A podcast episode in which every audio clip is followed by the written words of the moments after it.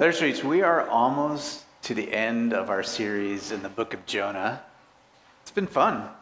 We've got this Sunday and one more to go. And I'm recognizing that uh, in the congregation today we have our C3 kids. Anyone from C3 want to? I've got this microphone. I'll bring it to you. Anyone from C3 want to tell me the gist of the Jonah story? What are the some of the big things that you remember from the Jonah story? Anyone want to yell out anything? Raise your hands. Bring this over. Aiden, you got something? Come on, meet me halfway, bro. I'm old. What do you got? What do you remember from Jonah? Um, if you don't trust that God, if you don't trust in God of like what's happening, if He asks for you to something that you may think is not good, but God has a plan. Oh, wow. You want to preach tonight? No. Okay. That's pretty good. Pretty good stuff. Thank you, Aiden. That's really good. Very insightful. What else do you remember about the story? What's kind of, you know, what happens in the story? What are some of the plot points? Anyone else remember that? You, you don't have to be C3. I guess I'll give some of you other folks. Oh, Ruby, yeah. Yeah, go for it, girl. He ran away from God. Yeah, he ran away from God um, when God commanded him to go to Nineveh. That's right. And then what happened? Anyone else? What happened when, when Jonah ran away from God? Corey, what happened? Well, he got on a ship, and then there was a huge storm, and uh, the, the crew was going to throw him overboard. Absolutely, yeah. Crew's going to throw him overboard. I'll help us along. They throw him overboard. Anyone else? What, what happens next? Anyone remember? Oh, Luke, what you got, buddy? After he gets thrown overboard, um, he gets swallowed by the whale. Yeah, and then what happens? Um, and then he gets spit out after telling God um, that he was sorry. Yeah, awesome. Thank you, Luke. Yeah, so of course he gets swallowed by the, the fish or the whale or the sea monster or whatever it is. Everybody likes the part where he gets puked, especially if you're a middle school kid or something, or a 48 year old. Uh, I like that too. Uh, and then, you know, that from, for a lot of people, maybe not for our amazing Lettered Streets crew, but for a lot of people, that's sort of where the story ends in, in our minds and kind of our, the popular thinking of the Jonah story. A lot of people who never read the Bible sort of have heard of Jonah. They know there's this big fish and this prophet guy, and he gets eaten and he gets spit out, and woo, that's the big thing. Some people um, who might have read their Bible recently or something might get to chapter three, where then, well, then he actually does go back to Nineveh, right? He goes to Nineveh, and the, they might even remember that the Ninevites, this crazy pagan, violent people, they repent. Uh, they, you might remember that part, but very few people remember chapter four, the, the last chapter. And, and that's the chapter that we're going to be looking at over the next two Sundays. And I, am just going to tell you how I'm going to do this. I'm going to take the first five verses of chapter four tonight, and we're going to focus in on, uh, on Jonah and his response and see what we can learn from Jonah's response. It's a tale of what not to do. Uh, sort of thing. And then next week is Christ the King Sunday. And what I'm going to do is focus on the character of God in the remainder of chapter 4, which I think is what the book of Jonah is actually about. So that'll be a good way for us to. Um, to finish the book together. So we're going to be in chapter 4, the least known, uh, at least in popular culture, about Jonah. And I'm going to invite God, uh, the Holy Spirit, to open our hearts and minds. And so, Lord, I trust that you've um, been with us already. You um, know that we're about ready to encounter your word through the book of Jonah. And I pray, Holy Spirit, that you would open our hearts and our minds to not only receive information, uh, but to listen to what you're saying to us through the prophet and this book. Amen. If you know me at all, you know that I have kids who play soccer. And yesterday, I was out at the soccer fields, like I am often on Saturdays, watching Samara play. Her and her team playing their hearts out. And I will just confess to you that I am often horrified at the thoughts and the emotions that I experience on the sideline. I am 48 years old, a follower of Jesus, a pastor, a spiritual director, and I think I'm genuine, genuinely like a kind and loving person, right? I hope you experience me in that way.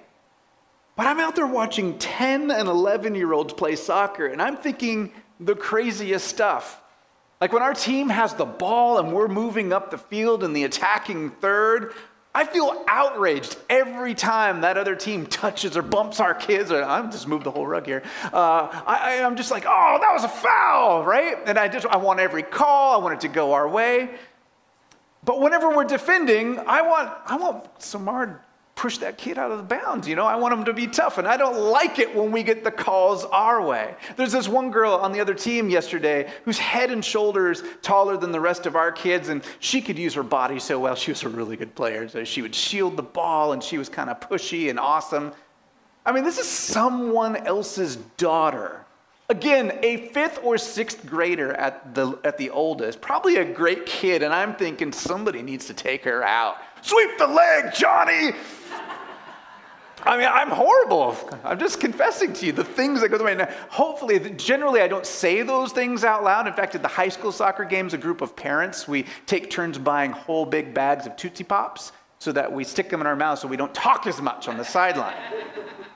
Uh, I guess my point in telling this self deprecating story is that I have a double standard.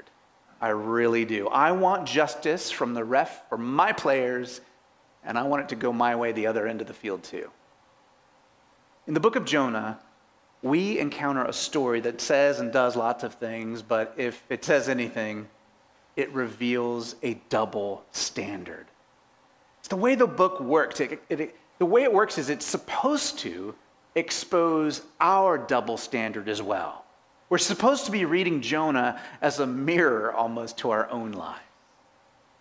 To understand kind of the depths of the book of Jonah, it's helpful to understand just a little bit about the prophet himself and his relationship to God, his relationship to his country, and his relationship to his king. In the Bible, Jonah is not only mentioned in the book of Jonah, he's also mentioned in one of the historical books, the book of Second Kings. And we learn that he's a prophet of God serving a king in Israel. And at that time, roughly the 8th century BC, Israel, as we know it, was split into two pieces. And so you had the southern kingdom, which was called Judah, the capital in Jerusalem, that's the line of David. And then you had the northern kingdom, which was in Samaria. And that is where Jonah was a prophet. He was a prophet in the north for a king named Jeroboam the second. Now, there were also other prophets besides Jonah at the same time, working at the same time that he was, also in the northern kingdom, also under King Jeroboam. Some of their names are Hosea and Amos. And if you're looking in the Bible at the book of Jonah, if you just went, uh, went backwards a few pages, you would run into those prophets. The interesting thing is that Jeroboam II was an absolutely evil king the scriptures say that he reigned for 41 years and did evil in the sight of the Lord. He did not depart from the evil ways of his father. Other prophets of his day prophesied against Jeroboam II. They declared a day when God would judge Jeroboam II and that foreigners would conquer Israel because of his practices and policies. And throughout all of this, Jonah spoke a different word. Even though the king was guilty of idolatry and leading the nation astray, Jonah was still on a campaign of make Israel great again. He spoke a word that encouraged the king to extend their borders, and that's Bible talk for going to war to take more land. That's what Jonah was saying. I think that's what the Lord is telling you to do. Even though Amos, Hosea, the others are saying, like, dude, you need to stop your idolatrous practices. You need to stop your warmongering. God is going to judge you. And here's the interesting thing Jonah knows that Jeroboam II is evil. He knows he deserves just, justice and judgment. And yet, God, in his mercy, allows a season in which Jonah's word of prophecy stands. The king is able to extend the borders of Israel. God relents from judgment for a season. God gives room for Jeroboam II to be blessed, and I think gives him some leash, some room to come to his senses and maybe, maybe to repent of his evil ways. We know from history, unfortunately for Jeroboam II and the northern kingdom of Israel, that that repentance just didn't come. Eventually, Israel would fall to foreign invaders. In particular, you can guess who they are. It's the Assyrians, the Ninevites themselves would eventually come and conquer the northern kingdom. And the reason I give you this short history lesson is that Jonah was a witness to the kindness and undeserved mercy of God toward him and toward Jeroboam II. Okay, he was a witness to that. Jonah knew that his king deserved the judgment of God, and yet God relented out of mercy and compassion.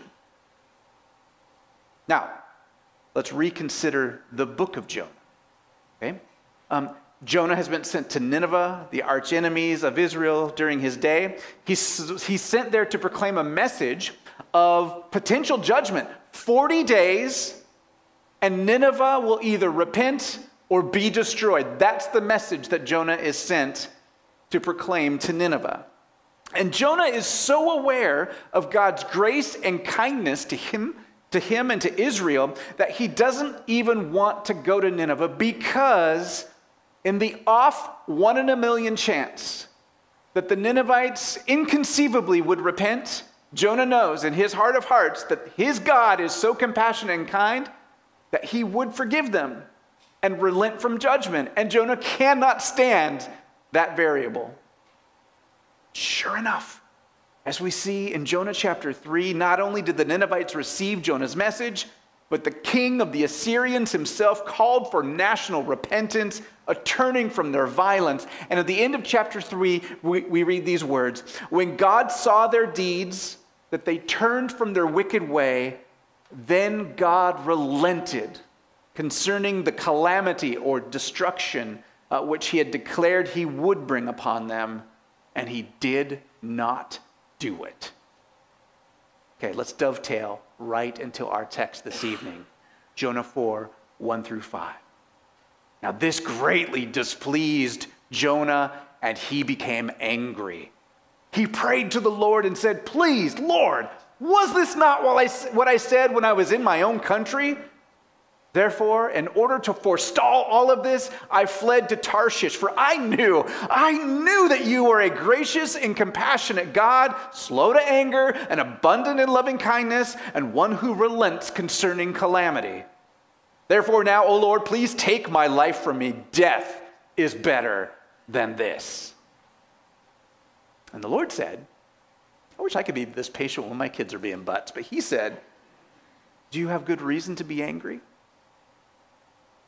Then Jonah, notice he doesn't even respond to that question, went out from the city. He went east of it, and there he made a shelter for himself. He sat under it in the shade until he could see what would happen in the city. Let me just walk through the text briefly. I'm going to start with the phrase, but it greatly displeased Jonah, and he became angry. The, NIV actually says, But to Jonah, this seemed very wrong. And he became angry. And what these English translations don't tell us is that in Hebrew, there's a, there's the, word evil is used twice. So if a real literal translation, which doesn't flow in English, which is why no one translates it this way, it would literally say, "But it was evil, very evil to Jonah, and he became angry."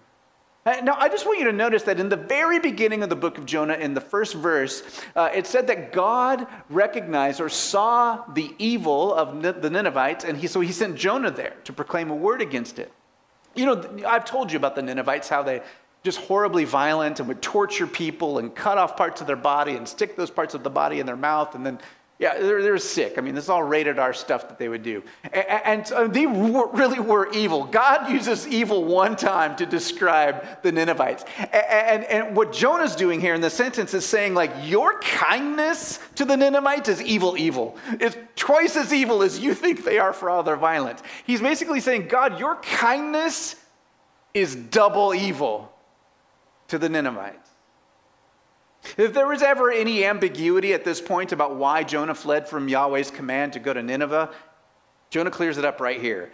It's because Jonah, as a recipient of God's grace, by the way, as a member of Israel whose only exists because of God's grace, like God's grace to Abraham and God's grace to Isaac and God's grace to Jacob, none of whom deserved any kindness or, or grace, right? Um, God's grace through Moses and the Exodus and to Joshua and to Ruth and to David. Jonah knew all about God's grace because he literally existed because of God's grace. And yet, he could not stand the idea that God might extend that same grace to the national enemies of Israel. In fact, he's so angry that he'd rather die than to see, than to stay alive and to see the Ninevites be forgiven.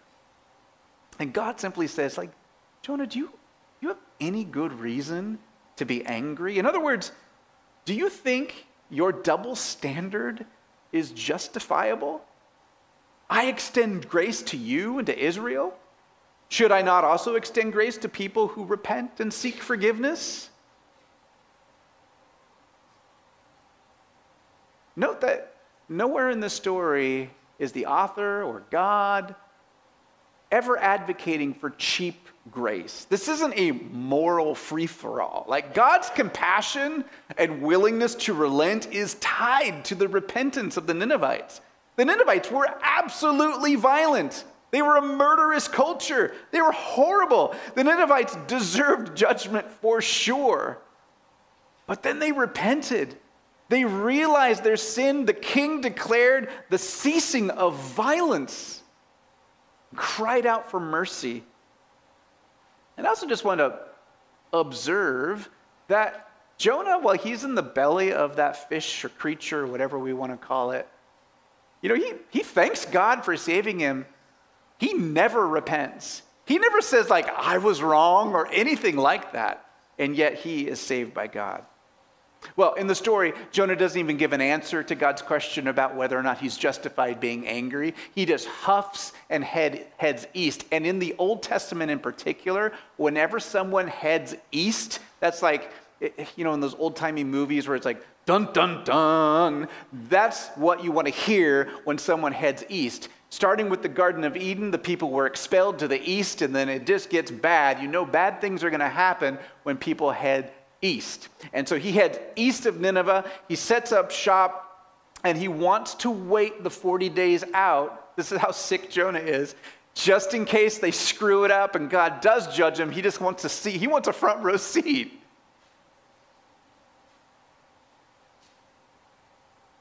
Okay, so we can see all throughout the book of Jonah that this is a book of extremes. Remember, I, I've mentioned before how that word in Hebrew, gadol, which we, um, we translate as great or greatly, it's used 14 times in 58 verses. There's only 58 verses in Jonah. It's used 14 times, right? So there's a story of extremes because we've got a great evil and great storms and a great sea creature, a great reversal of normalities where pagan, a pagan crew on a ship relate more righteously to God than Jonah, the Israelite prophet. And we have a great repentance of the Ninevites met with even greater grace of God. And Jonah is exposed as having a great, unashamed double standard. And I guess my question from this point on, that's kind of the unpacking of the text in a broad overview. My question for us as we wrestle with it is why is this in the Bible? Why is this in the Bible? Who is the ideal audience for this story? And I guess one of the answers to that question is whose scriptures include the book of Jonah? And the answer to that question is Jewish people and Christian people. The story is made for Jewish people and Christian people, people who claim to have a special relationship with God. And it seems to be in the Bible, not just to like tell an amazing story, but to address us directly. The fact is that Jonah did have a special relationship with God. You know, not only was he a prophet, but he was part of Israel, a people who have a special covenant with God. God made promises to Israel, promises to bless them and protect them and to work in and through the line of David to produce a Messiah who would bring his reign on earth as it is in heaven. Those are big promises. And sometimes when you have a special relationship like that, it's easy to become privileged, self righteous. It's easy to assume that even though, you know, I've got some issues, and even though you need God's grace from time to time, you're not nearly as bad as those people who don't know God at all, who don't have a special relationship with God. You might remember Jonah's prayer in the belly of the sea creature. It's all of chapter 2 in the book of Jonah. And he recognizes that God has used this animal, the sea creature, to rescue him, even though he was disobedient, even though he didn't deserve rescue. And he says some pretty great things about God, but then he can't help himself. And before the end of that prayer, he lobs this parting shot he just says, like out of the blue, those who regard vain idols forsake their faithfulness. I will sacrifice to you with, the, with a, a sacrifice of thanksgiving. And like, who's he talking about here? He's talking about those nasty sailors and those Ninevites. Jonah is literally rejoicing in God's undeserved salvation of him, but then he's saying something to the effect of, At least I'm not as bad as those guys. Can you believe those idol worshippers? I may make some mistakes and need rescuing from time to time, but those guys are lost. They don't even know you, they don't have a covenant relationship with you. And Jonah still doesn't get it. He's been humbled, right? He recognizes that he needed rescue, but he's still holding on to his pride as an Israelite, as a prophet, as a man who's not like those other people. Why is the book of Jonah also studied in the Christian Bible? Why isn't it included in the Christian Bible? Because we also live with double standards. We also struggle with self righteousness. Our scripture reading tonight that Tim read was from Matthew 18, the parable of the, the king, and you got these two, two people that, that owe debts, right? And this wicked servant. Jesus told this parable because we are prone to receive God's grace for ourselves while dishing out judgment, like sometimes minutes later, an hour later, the, the same day, right? It just happens so naturally. Our sense of self righteousness might not be as extreme as the characters in Matthew 18 or in the book of Jonah, but it doesn't take much imagination for us to, to kind of put ourselves in a scenario where, like, yeah, actually, I, well, on the soccer field, I've got a double standard. And you've probably got your zones too, where it comes right up like, yeah, I've got one. You know, it's easy to be generous and peaceful and magnanimous when you are alone or when you're around people who just are a lot like you, right? Uh, but guess what? It's the holiday season. And that means a lot of us are going to be with people we wouldn't always choose to hang out with, right? Uh, for many of us, that just that might mean getting together with extended family or enduring busy shopping centers and restaurants, extra traffic, and heaven forbid you've got to do air travel. Good luck with that. And think of all the ways it would be easy to be self righteous in those situations. You know, there's the people that you're going to get together with that you don't agree on the politics with. You know, if only they were as, as enlightened as I am. You know, and, and there's the people that, um, um, that make you batty on the freeway. They should all get out of my way, right? my way, right? Uh, uh, siblings, you know, School, you may not like school that much, but you know what happens when there's no school? You're all together and you get on each other's nerves, right? So there's, there's, there's ways to get self righteous about that. There's combat shopping at the grocery store where you curse under your breath when the person takes the last box of stuffing. But if you would have been there, you'd have taken the last box yourself. No big deal. And, you know, some of these examples, well, all of them really are sort of silly and low hanging fruit. But I just bring them up to sort of get us thinking about how easily we can walk in double standards. We all have those things, though, don't we, that aren't so trivial and aren't so silly. Deep seated feelings of judgment towards certain groups of people, certain people in our lives. And maybe we have some very real difficulties with certain family members or people that we're going to see that, that are really genuinely hard to be around. Some might actually be toxic and bad for you. And I just want to pause and, and, and give us a moment of silence to consider where you might be holding a double standard with someone or a group of people or some situation in your life. Maybe something that's coming up that you're anxious about.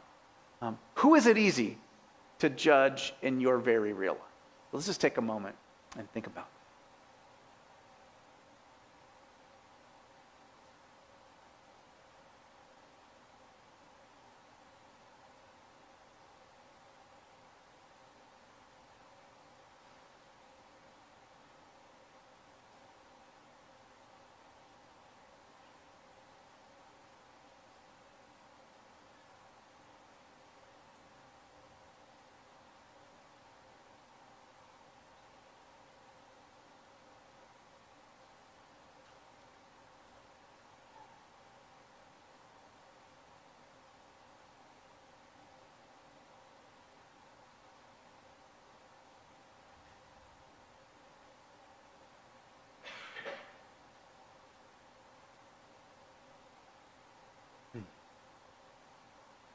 what are we to do? What are we to do actually when we feel this judgmental attitude? When we feel or experience our own self righteousness? What do we do when we want to hold other people to a standard that we ourselves might be crushed by? I want to kind of close out this time as we sit under the teaching of Jonah to suggest maybe three really basic steps that I'm I'm assuming that they're so basic that you will nuance them for your situation. Because uh, there's no one size fits all on this kind of thing. But, but three just kind of basic ways that I've been thinking about it this week uh, as I encounter Jonah. And um, I think the first step, something I'm really working on personally, is to embrace the reality that we do practice a double standard, right? That we are a lot of times self righteous people that I am a lot of times self righteous in the way I think about people, in the way I think about situations, in the way I think about the world. And something i have known intellectually, but I'm more and more trying to put on and live into is the reality that part, you know, part of the Christian life, it isn't, it isn't all celebration and victory and uh, uh, great gatherings and stuff like that. Part of the Christian life is the slow, painful process of dying to my own pride, dying to my own ego. That is like a major part of the pilgrimage of the Christian life. Being a Christian is not about being right, it's about being rightly related. I know that just sounds like a soundbite, but it really is true. It's not so much about being right, like having all the right theology and checking all the boxes. It's about being rightly related to God and to people. Being a follower of Jesus is not about perfection, it is knowing how desperately we need the grace of God and His perfect love.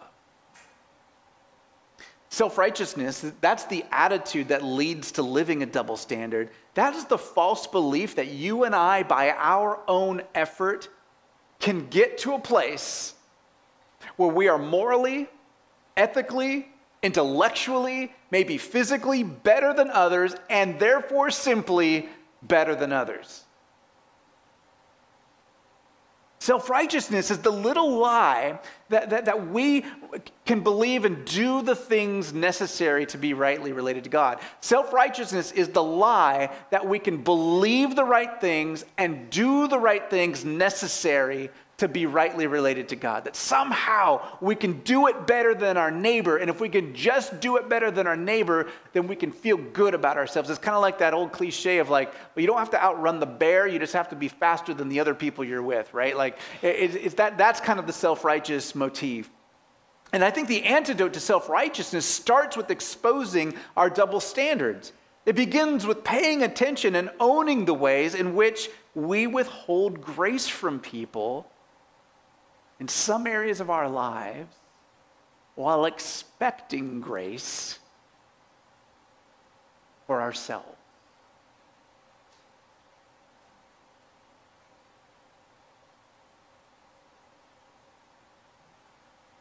Of course, awareness is just the beginning. So the second, I think the second step, once you're living into this awareness of where I am holding people to a double standard, of where I'm being self righteous. The next step is, is to ask for help. I know that that's trivial. And I bet you we all do that. Oh, God, help me here. I'm stepping into the door to the in laws or the family gathering or whatever it is. But like, really ask for help. Jesus, you know, he already knows, it's not a newsflash to him, that we struggle with pride.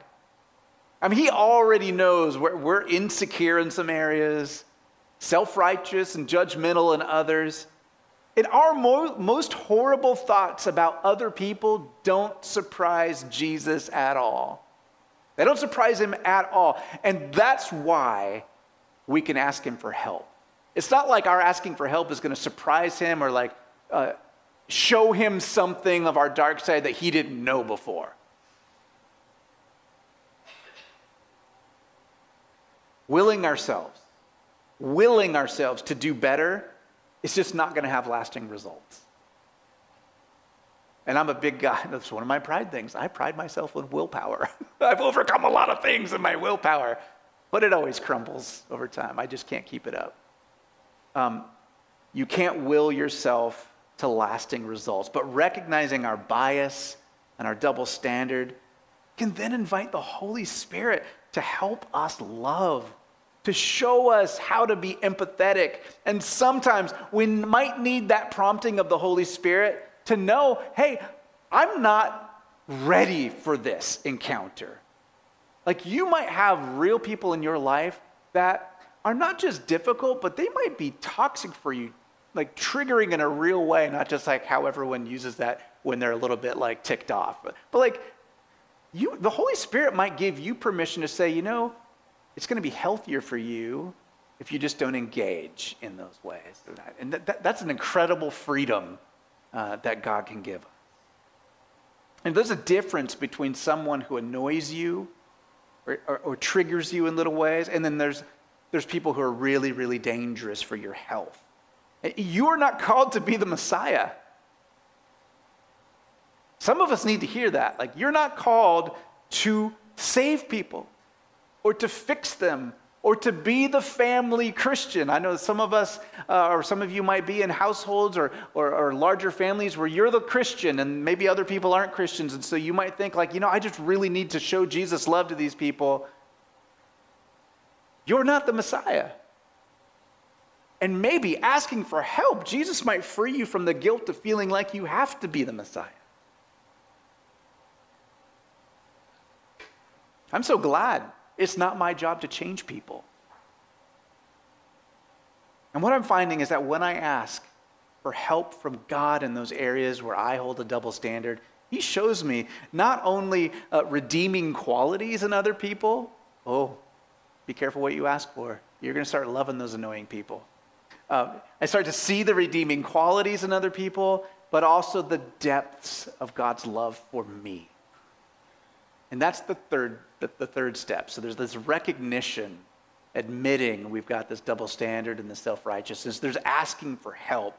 And the third thing is to walk, to walk in the grace of Jesus. As soon as we start taking time to reflect on our own double standard and self righteousness, we realize that we truly need the forgiveness and love of Jesus.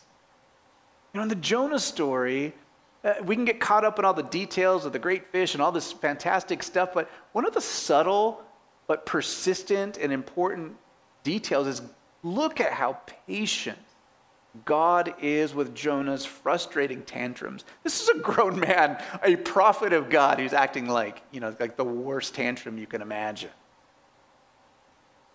In the parable of the king who forgives the great debtors, the king forgives the man who owed more money than he could possibly pay back in his lifetime. Do you know those two stories, the Jonah story and even Jesus' parable, uh, parable th- those, are, those are stories that happened before the cross and the resurrection, right? We have an even better story, a true story. Jesus so wants us to walk in his grace and forgiveness that he, he gave his life for us on the cross, defeated death and the resurrection, ascended to the place of authority over the world and over our futures in the ascension. then he, the Father, sent us the Holy Spirit to empower us and to remind us of our identity uh, uh, being in Christ. Not an identity of self righteousness, but an identity of real righteousness. Because through Christ, we're rightly related to God. We have the grace of God. And when we repent, He is faithful and just to forgive us and to relent and to receive us in love. And in fact, as we prepare now to move to the table, the meal that Jesus hosts, let's take a moment. Let's take a moment to silently confess our own self righteousness, to ask for help, and to receive the grace.